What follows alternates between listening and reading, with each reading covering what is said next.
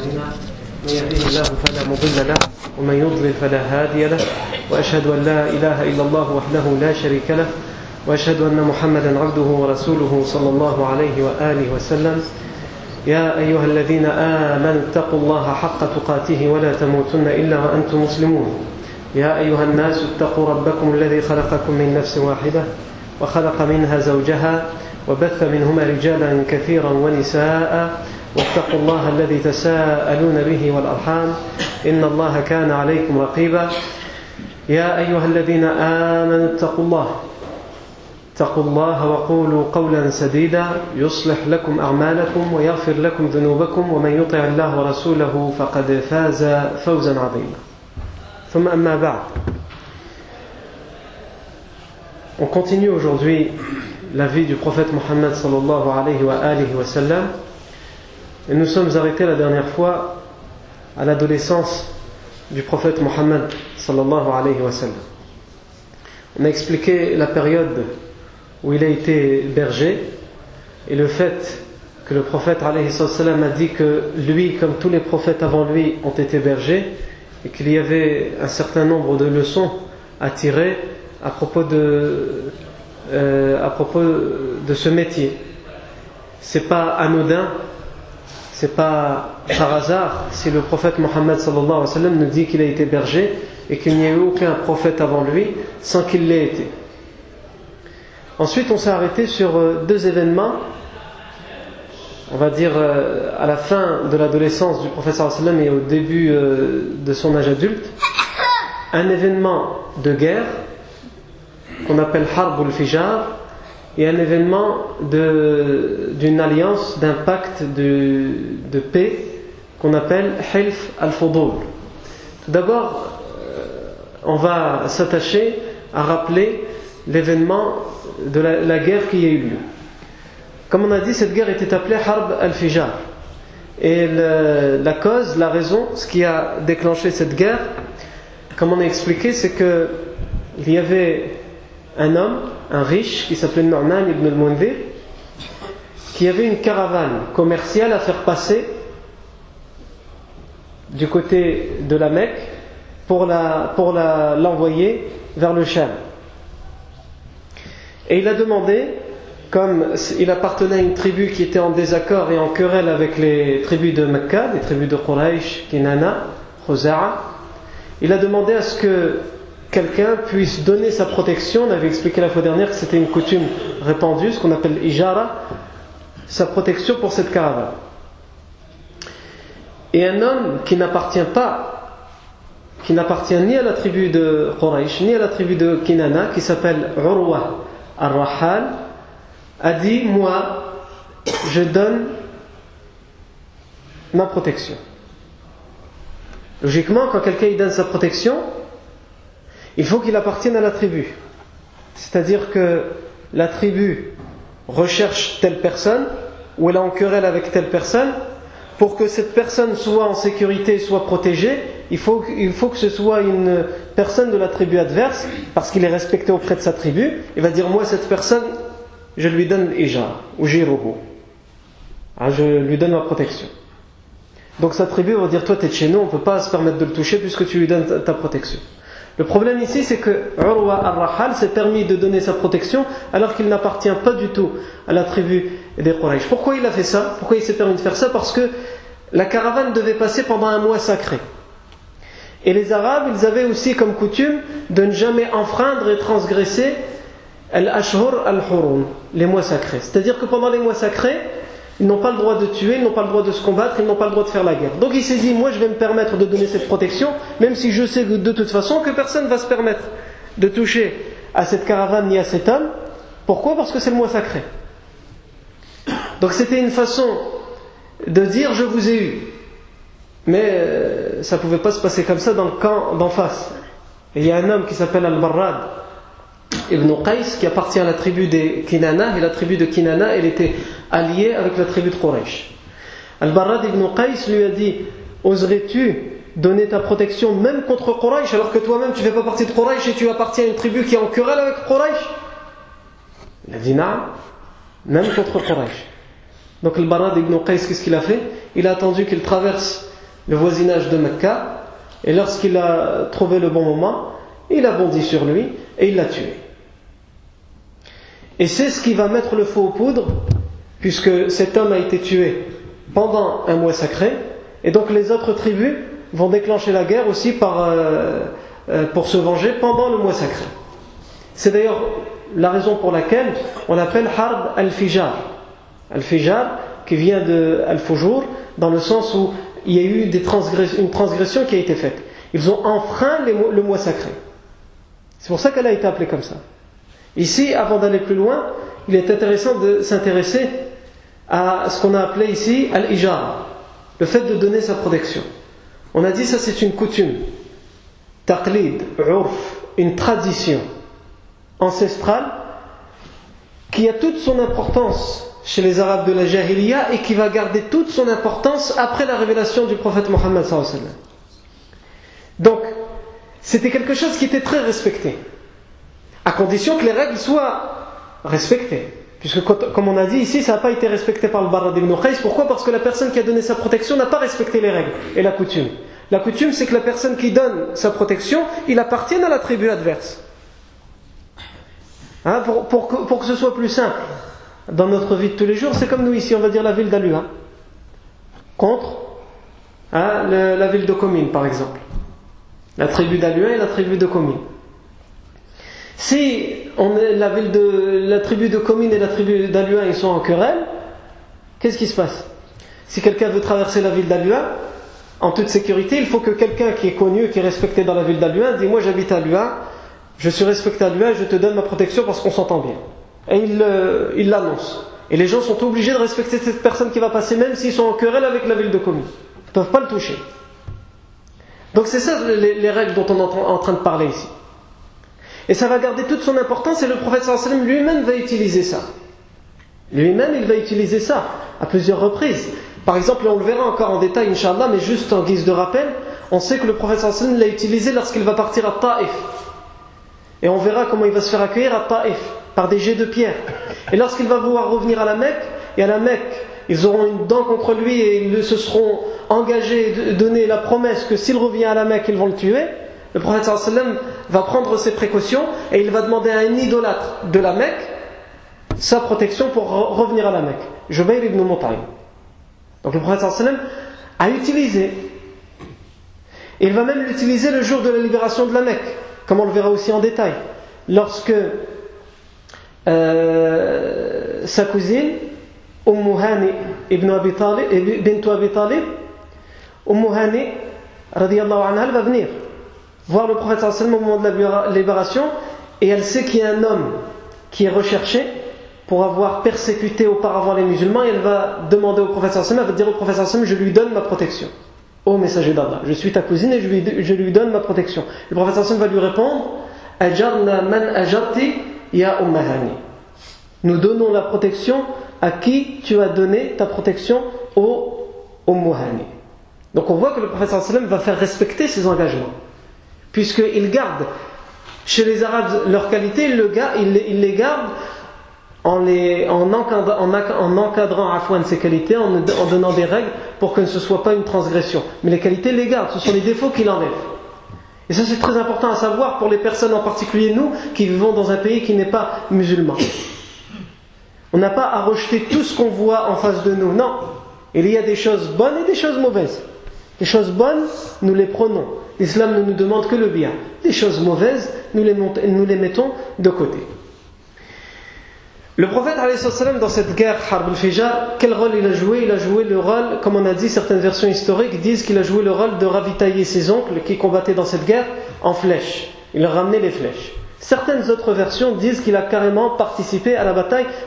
Cette version ou la première, rien n'a été authentifié, euh, ni dans un sens ni dans, dans l'autre. Mais la plupart des historiens reprennent cette version, le fait qu'on nous dise que le prophète a ravitaillé ses oncles en flèches, avec des flèches. Euh, donc on a expliqué pourquoi ça s'appelait Hard al-Fijar. Et ça nous, ça nous euh, incite aussi à nous rappeler de la guerre chez les Arabes, dans le Jahiliya. La guerre, c'était une affaire de tribu. Quand il y avait une guerre, les tribus arabes n'avaient pas d'armée. Les tribus arabes n'avaient pas d'armée, sauf si vous vous rappelez quand on a parlé des, royaumes arabes au Yémen. Hein, là, c'est des royaumes où il y avait un roi, où il y avait son armée, etc. Entre guillemets, une armée de métier, comme on trouve aujourd'hui. Mais les Arabes de Hijaz, de la péninsule arabique, ils n'avaient pas d'armée. Donc quand il y avait une guerre, c'était tout le monde, c'était la mobilisation générale. Et c'est ce qui s'est passé pour Harb al et c'est ce qui se passera aussi, le prophète c'est ce qu'il fera, c'est ce qu'il fera aussi lorsqu'il fera les guerres euh, après la révélation, et en particulier après l'émigration, après le hijra, et c'est aussi ce que les idolâtres feront contre le prophète ils n'ont pas une armée. Ils décrètent, ils décrètent la mobilisation générale et tout le monde y participe. Et comment on fait? On chantonne des chants ou des poèmes à la gloire de la tribu pour venger la tribu, pour faire en sorte que la tribu soit au plus haut de sa gloire et de son triomphe. Et généralement, chez les jahilis, ça marche. Quand on parle de la tribu, on lui dit ta tribu, elle est mieux. Les autres, ils sont inférieurs. Ça, ça marche. Et malheureusement, ça marche encore dans l'esprit de certains aujourd'hui. Où chacun a l'impression que son origine, c'est la meilleure du monde. Quant, aux autres, ils sont à côté de la plaque. Le prophète, il est venu pour enlever ça. Il est venu pour nous expliquer que tous les êtres humains, il n'y a pas de supériorité entre un être humain et un autre, entre un arabe et un, non-arabe, comme le prophète a dit. Si ce n'est par la piété. À un tel point que le prophète va dire un jour à Abu Dhar,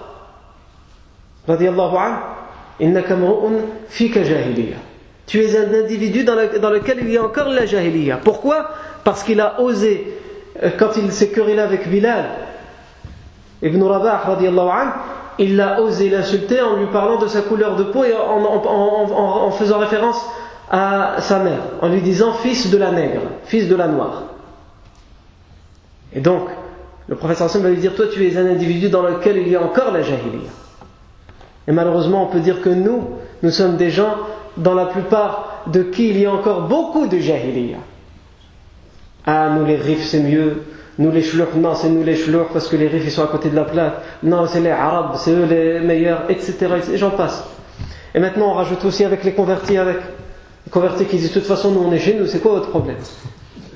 Hein? Et les autres qui vont lui dire, c'est nous qui vous avons ramené l'islam. Donc, la place de la guerre avait une grande importance. Et comme on a dit, c'était dans la jahiliya, c'était ça qui était euh, utilisé, le tribalisme. À un tel point que les femmes participaient pendant la jahiliya à la guerre. C'était quoi leur rôle?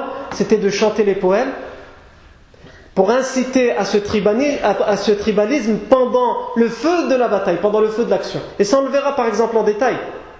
Hind bint Utba anha, lorsqu'elle ne sera pas encore musulmane pendant la bataille de Uhud, elle, va venir pour venger son père, son oncle, son frère, et elle va chantonner avec, un groupe de femmes ce poème qui dira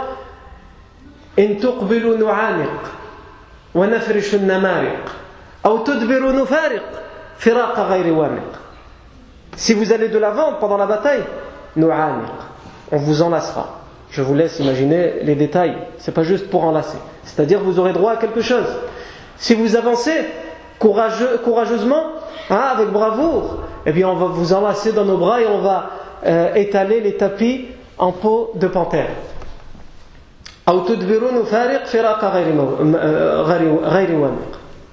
Mais si vous, venez vous revenez en arrière, vous fuyez, alors à ce moment-là, on se séparera d'une grande séparation.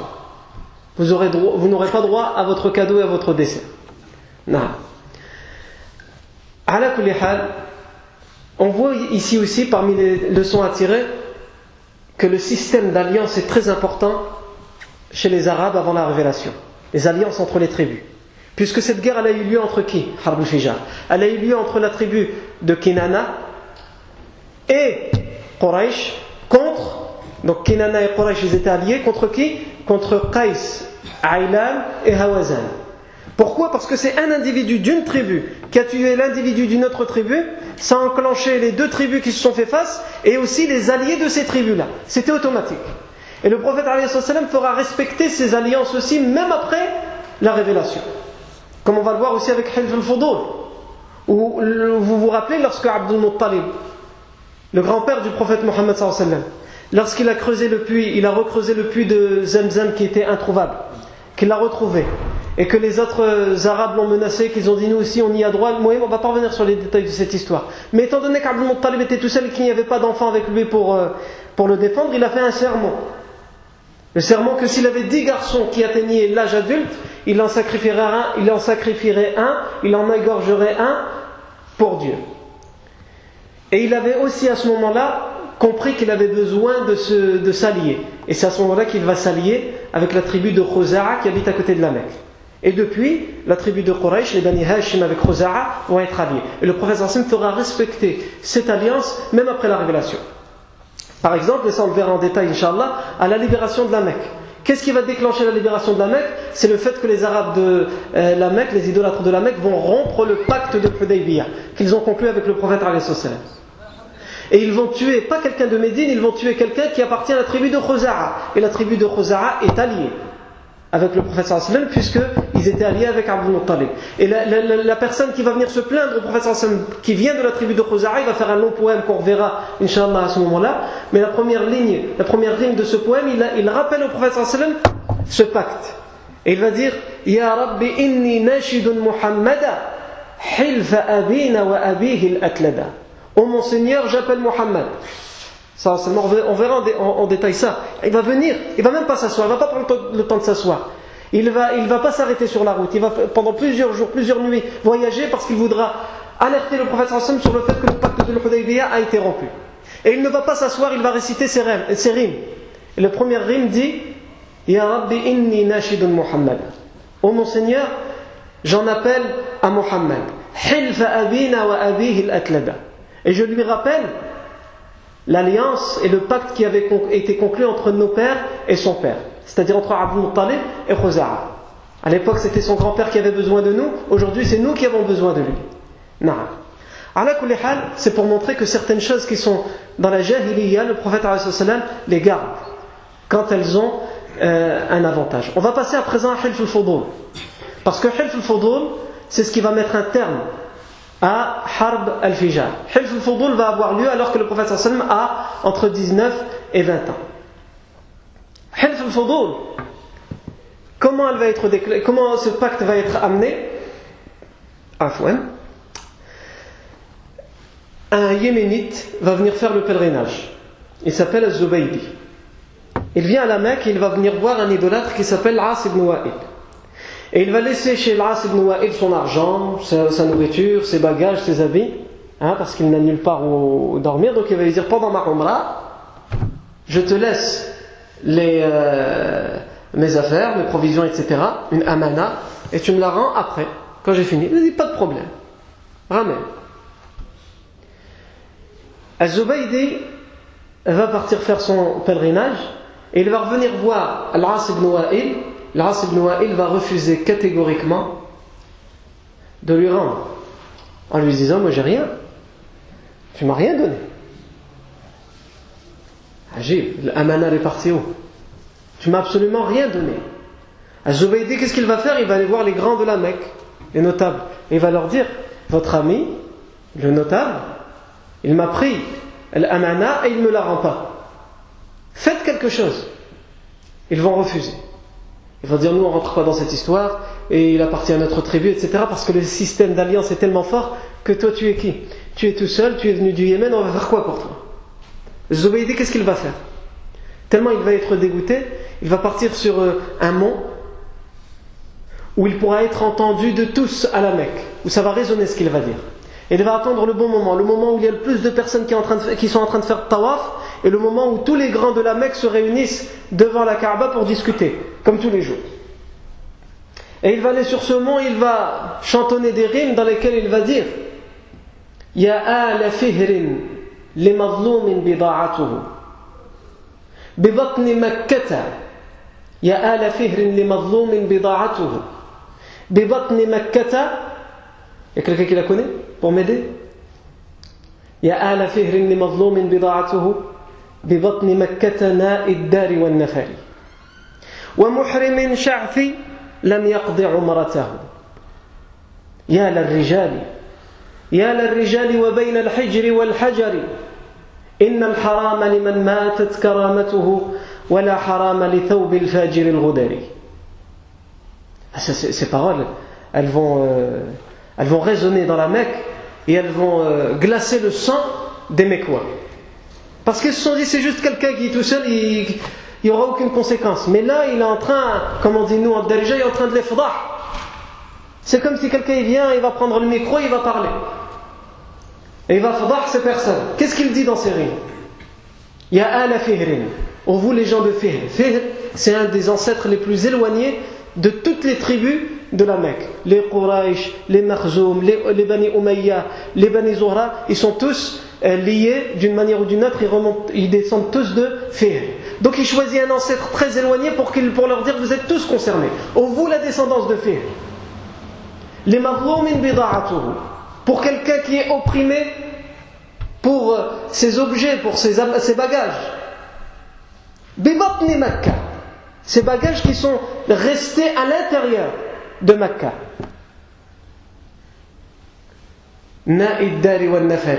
Il parle de lui en disant quelqu'un, pourquoi il est opprimé et qu'on lui, refuse de lui rendre ses bagages? Parce qu'il est loin de sa maison, de sa tribu, et loin des gens, An-Nafar, de sa tribu. Il est loin de sa ville et il est loin de sa tribu. C'est juste pour ça. Mais là où il habite, lui aussi, il a de l'importance. Et ensuite il continue en, disant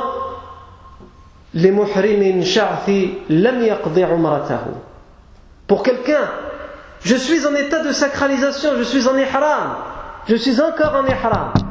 Je ne me suis pas encore coiffé, puisqu'on n'a pas le droit de se coiffer pendant l'ihram. Et on me fait ça à moi, à quelqu'un qui s'est mis en état de ihram, vous respectez, leur faire, pour leur faire comprendre, vous, vous ne respectez plus rien.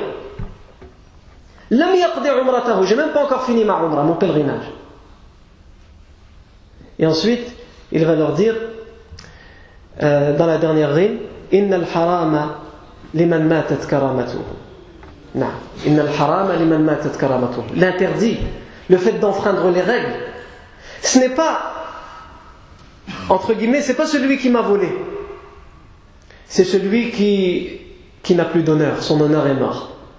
C'est-à-dire tous ceux chez qui j'ai frappé à la porte et qui, ont refusé de nous répondre, il ne faut pas qu'ils se disent que Zama c'est l'autre, l'As ibn Wa'il, le mauvais. Ce sont eux les mauvais. Ce sont eux qui ont fait l'interdit.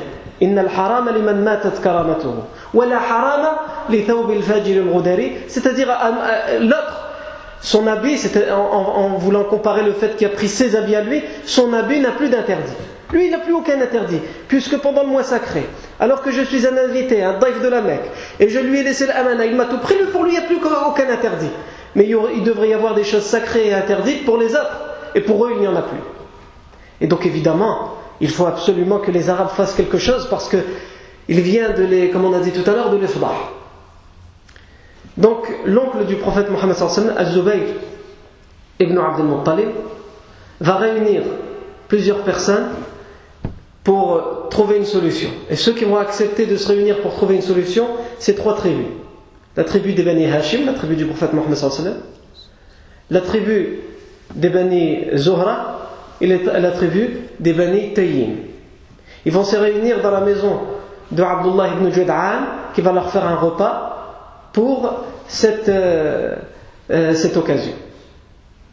Et avant d'aller plus loin, par rapport à cette, à cette affaire où euh, l'As ibn Wa'il va oublier l'amana.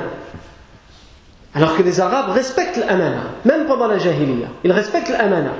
Mais il y a parmi eux des gens qui ne, respectent pas, qui ne respectent rien. Parmi eux, il y a l'As ibn Wa'il pendant la jahiliya. Et il va le refaire même après la révélation avec un compagnon connu qui s'appelle Khabbab ibn al-Arat radiyallahu anhu.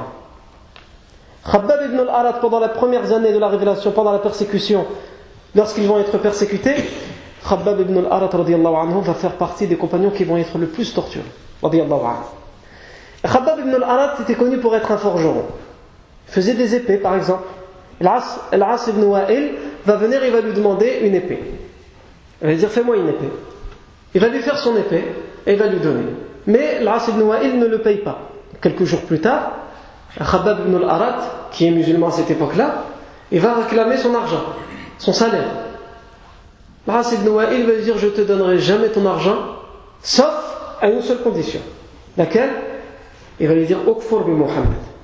alayhi salatu mécroit, renie le prophète Mohammed et à ce moment-là, je te donne ton, je te donne ton salaire pour ton épée. Khabab ibn al-Arat, anhu, va lui dire la seule chose peut-être où je pourrais renier la foi que j'ai aujourd'hui, c'est que je te vois mourir et qu'ensuite toi-même tu te ressuscites de ta mort. Peut-être à ce moment-là, peut-être il y a des chances, et encore. Et l'As ibn Wa'il sait, contrairement à eux, les idolâtres, n'y croient pas, il sait que les musulmans disent que les êtres humains vont être ressuscités après leur mort et qu'ils devront rendre des comptes. Donc il profite, quand il a entendu ça, l'As ibn pour lui dire Mais justement, est-ce que vraiment, après la mort, on va être ressuscité? On va revivre après notre mort, alors qu'on est poussière? Khabab ibn al-Arat anhu va lui dire Na'am, on va être ressuscité. L'As ibn Wa'il va lui dire Eh bien, si ton histoire est vraie, ne t'inquiète pas. Et que tu crois en la vie après la mort, pourquoi tu réclames ton salaire maintenant? Attends, après la mort, quand je vais être ressuscité, j'aurai plein d'enfants et j'aurai plein de richesses et je te payerai à ce moment-là. En ce moment, moi j'ai rien. Je ne peux pas te donner. Tu crois en la vie après la mort Attends, ton salaire. Non. Et c'est cette occasion qu'Allah a révélé dans le Coran, dans Surat Maryam. أفرأيت الذي كفر بآياتنا وقال لأوتين مالا وولدا كلا سنكتب ما يقول ونمد له من العذاب مدا ونرثه ما يقول ويأتينا فردا Allah Azza wa Jal, pour répondre, Allah Wa'il dit As-tu vu As-tu vu Celui qui a dit j'aurai, yani après la mort, j'aurai richesse et enfants et je te paierai? J'aurai richesse et enfants? Attala ahda? Est-ce qu'il a vu l'invisible Est-ce qu'il a connaissance du monde de l'invisible, de l'avenir, pour pouvoir dire ça, qu'il va avoir des enfants et qu'il va avoir des richesses? Ou alors est-ce qu'il a eu une promesse, un engagement de la part d'Allah qui lui fait dire qu'après la mort il aura tout ça? Allah Azzawajal dit mais non. Nous inscrivons ce qu'il dit, nous, enregistrons, nous, enregistrons ce qu'il dit et nous lui étalerons, nous lui allongerons dans le châtiment. Nous lui donnerons encore plus de châtiment pour ce qu'il a dit. Et il n'héritera que de ce qu'il a dit, que de ses péchés. Et il viendra à nous tout seul. Il pourra avoir les richesses et les enfants qu'il veut sur terre, il viendra rendre des comptes tout seul. Personne ne pourra lui venir en aide ce jour-là. Ni richesse, ni femme, ni enfant, ni tribu, ni rien du tout. Donc c'est de lui qu'on parle. Hein? Il avait des précédents. Et il va continuer par la suite. Il refuse de rendre l'amana. Donc on voit que ça c'est une habitude chez cette personne. Et même la plupart des personnes qui ne sont pas musulmanes, quand ils ont une habitude, même s'ils sont en hostilité avec l'islam, ils ont du mal à enfreindre leurs habitudes. Par exemple, Abu Sufyan, même s'il va être un des hommes les plus hostiles à l'islam et aux musulmans, puisqu'il va être pendant une longue période le chef des idolâtres de la Mecque, malgré cela, lorsqu'il va rencontrer, comme on le verra, l'empereur romain, l'empereur byzantin, il va refuser de mentir au sujet du professeur Il va refuser de mentir. Pourquoi il va dire Je ne veux pas que les gens disent le chef de la Mecque est un menteur. Donc, tout ce qu'on m'a demandé au sujet de Mohammed, j'ai dit la vérité. Et comme j'ai dit la vérité, je ne pouvais dire que du bien. Je ne pouvais pas mentir à son sujet. Et c'est probablement, après la guidée d'Allah Azzawajal, ce qui l'a sauvé. Le fait qu'il était toujours attaché à la vérité. Parce que celui qui est attaché à la vérité ne peut pas vivre éternellement dans le faux. Ne pas croire en Allah Azzawajal, ne pas se soumettre à la volonté d'Allah Azzawajal, c'est vivre dans le faux. Taï.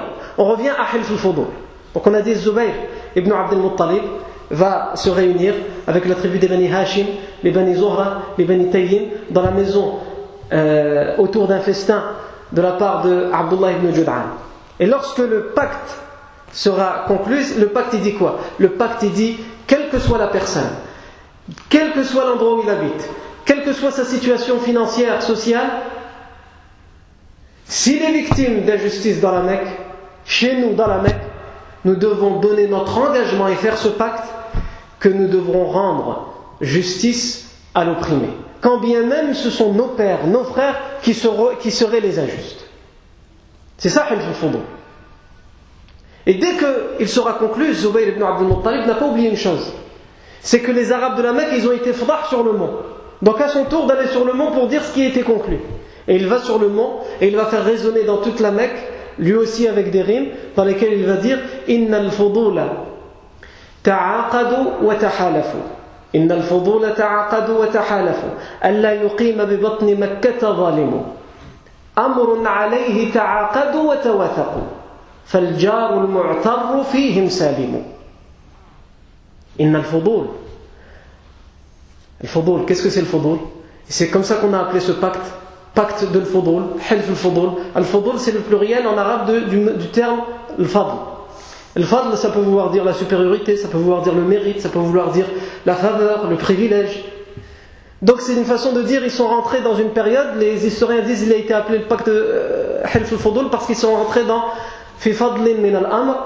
dans une meilleure période. Alors qu'ils acceptaient avant la justice, maintenant ils sont rentrés dans la période de la justice et c'est pour ça qu'ils l'ont appelé Hilf al-Fudul.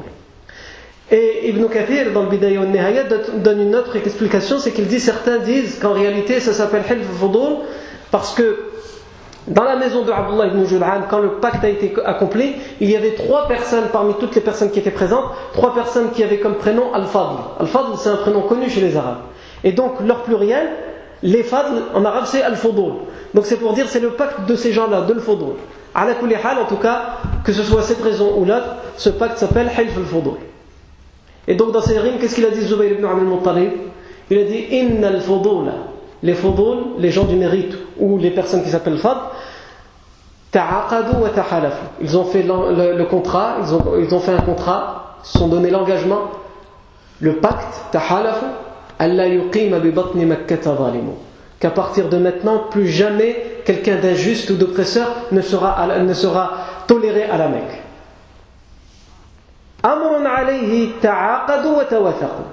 C'est une chose sur laquelle ils, ont donné leur engagement, mais ils l'ont ils l'ont mis euh, par écrit. C'est pas juste de, de la parole. C'est quelque chose qu'ils vont respecter jusqu'au bout.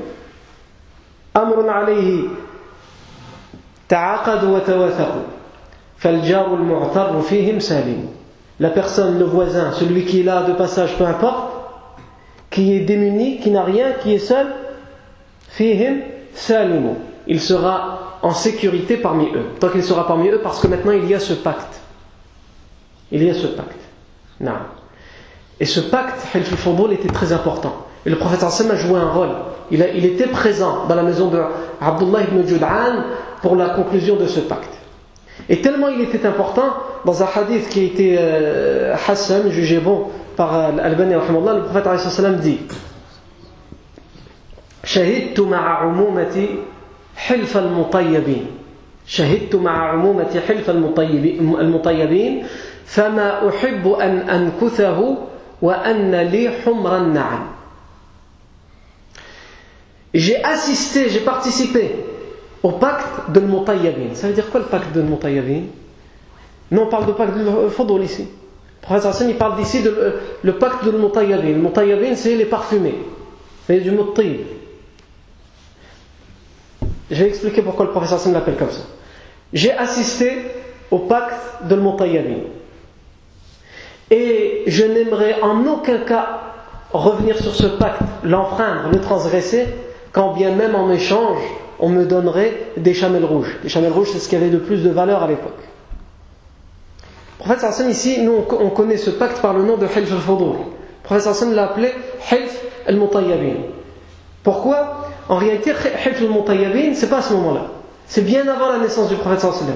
Vous vous rappelez, avant la naissance du prophèt sallam, quand on a fait le contexte de la péninsule arabique, on a parlé de la querelle qu'il y a eu après la mort de Qusay ibn Kilab entre sa progéniture, sa descendance, qui allait récupérer les honneurs de Siqaya, Rifada, Hijaba, les honneurs pour offrir l'hospitalité euh, aux visiteurs de la Mecque, pour s'occuper de la Kaaba, pour Nadwa, pour l'étendard de la guerre, etc. Qu'est-ce qu'ils ont fait à ce moment-là, quatre hommes se sont réunis. Hashim, l'arrière-grand-père du professeur sallam, Umayya, Marzoum et Zohra. Et de eux descendent quatre tribus. Leurs descendants, ce sont quatre tribus. Les enfants de Hashim, c'est la tribu des Bani Hashim. Les enfants de Zohra, c'est les Bani Zohra. Les enfants de Marzoum, c'est les Bani euh, Marzoum. Et euh, donc on a dit Hashim, Zohra, Marzoum et Umayya. Et les Bani Umayya. Ces quatre personnes vont se réunir et ils vont faire le pacte. Ils vont mettre en place comment se partager Dar Nadwa, euh, qui est le leader à la Mecque, le, Hijaba, le Rifad al-Muhim, on va parvenir sur ça. Et pour euh, faire en sorte que ce soit un vrai pacte, qu'est-ce qu'ils ont fait? Ils vont prendre un bol, un bol de parfum, et ils vont tous les quatre mettre leurs mains dedans, tremper ensemble leurs mains dans ce parfum, et ensuite aller s'essuyer les mains qui sont mouillées de parfum euh, contre les coins et les murs de la Kaaba. Et c'est comme ça qu'ils vont yani, concrétiser, dire voilà, on a signé le pacte. Et c'est pour ça qu'on l'appelle Hilf al-Mutayyadin, le pacte des parfumés. Parce qu'ils ont mis leurs mains dans ce bol de parfum. Pourquoi le prophète lorsqu'il parle de. Il ne peut pas parler de Hilf al-Mutayyadin, il n'était pas encore né. Donc pourquoi il, fait allusion à Hilf Fudul en l'appelant Hilf al-Mutayyadin Parce que, les savants nous disent, parce que c'est en réalité une suite à ce pacte-là. C'est une suite. Comme il y avait des querelles injustes, les gens ils prenaient les honneurs de la Mecque quand ils étaient plus forts que les autres, à ce moment-là ils ont partagé juste avec justice et équité.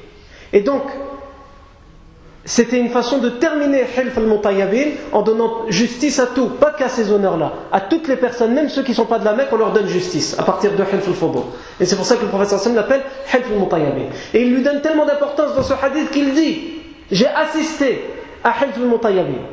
J'ai assisté à Hilf al-Mutayyabin.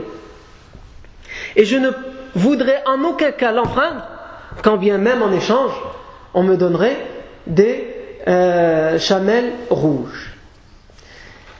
Tellement ce pacte a été respecté, à un moment il a failli y avoir une guerre entre les compagnons après la mort du professeur sallam au nom de Hilf al-Fudul. Dans un récit qui est rapporté dans les livres d'histoire, et ce récit a été en tout cas jugé bon par Sheikh al-Albani dans ce récit qu'est-ce qu'on nous dit? On nous dit qu'à l'époque du califat de Muawiyah ibn Abi Sufyan, il avait nommé comme gouverneur à Médine son neveu. Son neveu qui s'appelle Al-Walid ibn Utbah ibn Abi Sufyan. Donc le calife, c'est Muawiyah ibn Abi Sufyan. Il a un frère qui s'appelle Utbah ibn Abi Sufyan. Et ce frère a un fils qui s'appelle Walid. Ça va, vous me suivez ou là vous avez arrêté depuis 10 minutes Accrochez-vous, on va y arriver, Inch'Allah. Eh bien, son neveu, Al-Walid ibn Utbah ibn Abi Sufyan, donc son oncle, le calife Muawiyah ibn Abi Sufyan, le désigne gouverneur à Médine. Et le Hussein ibn Ali ibn Abi Talib, anhu, qui est toujours vivant et qui vit à l'époque à Médine, il va avoir une querelle avec le gouverneur de Médine. Le Walid ibn Utbah ibn Abi Sufyan à propos d'un bien. Les textes nous disent juste un bien. C'est peut-être euh, un champ, c'est peut-être euh, des palmiers, c'est peut-être une maison. Bref, c'est un bien. Ils vont avoir une querelle à propos d'un bien. Et le Hussein ibn Ali ibn Abi Talib anhu, accuse le Walid ibn Utbah ibn Abi Sufyan de profiter de sa place, le fait qu'il a du pouvoir, qu'il a de l'autorité, qu'il est le préfet de Médine, pour pouvoir euh, prendre ce bien. Et donc il va aller chez le Walid ibn Utbah ibn Abi Sufyan. Et chez le Walid ibn Utbah ibn Abi Sufyan, il va trouver un compagnon, Abdullah ibn Zubayr. Abdullah ibn Zubayr, c'est le premier compagnon, le premier enfant qui va naître parmi les compagnons à Médine, juste après l'émigration. Abdullah ibn Zubayr est présent chez le Walid ibn Utbah ibn Abi Sufyan. Le Hussein ibn Ali vient et il va dire c'est mon bien. Le préfet de Médine répond non, c'est le mien et il va lui dire Wallahi, inni ahlifu billah, la tunsifanni min haqqi, أو لآخذن بسيفي ثم لأقومن في مسجد رسول الله صلى الله عليه وسلم ولأدعو بحلف الفضول Je jure par Allah Azzawajal que tu vas me rendre justice et me rendre mon bien. Si tu refuses de le faire, je jure par Allah que je prendrai mon sabre, mon épée, je la tirerai de son fourreau et je me rendrai dans la mosquée du prophète Mohammed sallam et j'en appellerai au pacte de l'Fodul qui a été conclu avant la révélation du prophète sallam. Quand le prophète sallam avait entre 19 et 20 ans, comme on l'a dit. Et autour de lui, personne ne va, ne va condamner. Au contraire, Abdullah ibn Zubair qui est là, qui est présent, il dit Wallahi, inni ahlifu billah. Je jure par Allah. Je jure par Allah. La in da'a لأخذن بسيفي ولأقومن معه حتى ينصف من حقه أو لنموت جميعا Je jure par Allah Azzawajal que s'il en appelle au pacte de l'Fadul, moi aussi je me lèverai. Et j'irai avec lui avec mon épée dans la mosquée jusqu'à ce que son bien et justice lui soient rendus, sinon nous mourrons tous. Parce que c'est le pacte de l'Fadul qui doit être respecté. Agib. On a aussi deux hommes qui vont avoir la même réaction lorsqu'ils vont entendre qu'il y a des rumeurs que le Hussein ibn, Abi, euh, Hussein ibn Ali ibn Abi Talib en appelle à Haïf al Il y a deux personnes aussi qui vont avoir la même réaction et qui vont venir avec leurs épées dans la mosquée. Un homme qui s'appelle euh, Abdurrahman ibn Uthman, pourquoi? Parce qu'il appartient à la tribu des Bani Tayyim. Et nous on a dit que Haïf al il s'est conclu entre trois tribus les Banu Tayyim, les Banu Hashim et les Zuhra. Et on a ici un autre homme qui s'appelle Miswar ibn qui lui est un Zuhri. Il appartient à la tribu des, tribu des Bani. Et quand ils entendent Half al ils savent que c'est leur, euh, leur grand-père hein, qui l'ont conclu. Et eux, ils sont directement concernés parce que la descendance, ils doivent faire respecter euh, ce pacte. Non, ça montre que le prophète comme on l'a dit, a fait respecter les pactes même pendant la révélation lorsqu'ils étaient euh, justes et équitables, et que même les compagnons ont eu la même compréhension après la mort du prophète Mohammed sallallahu alayhi wa sallam. Les choses bien, on les garde. Et les pactes, l'héritage des ancêtres, quand c'est des choses qui sont bonnes, elles doivent être gardées parce que ça fait partie du urf, de la coutume. Et la coutume, toutes les coutumes ne sont pas à rejeter en islam. Il y a la coutume qui va dans le sens de la religion, on la prend. La coutume, qui va en, contradiction avec la religion, on la rejette. Et la coutume qui va ni dans un sens ni dans un autre, c'est ce qu'on appelle ce qui est toléré, permis, tant qu'elle ne rentre pas en contradiction avec la religion. Donc tout ça, ça nous résume quoi? Ça nous résume ces deux événements Harb al-Fijar et Hilf al-Fudul. Après Hilf al-Fudul, le prophète va être amené à faire un voyage commercial vers le Chien, vers la Syrie. Et de ce voyage commercial qui va être long, va résulter son mariage avec Khadija bint Khuwaylid radiyallahu anha. Comment d'une caravane commerciale, d'un voyage commercial, on passe à un mariage, ça on le verra inshallah la semaine prochaine, bi'idnillahi tabaraka wa ta'ala. سبحانك اللهم وبحمدك أشهد أن لا إله إلا أنت نستغفرك ونتوب إليك سبحان ربك رب العزة عما يصفون وسلام على المرسلين والحمد لله رب العالمين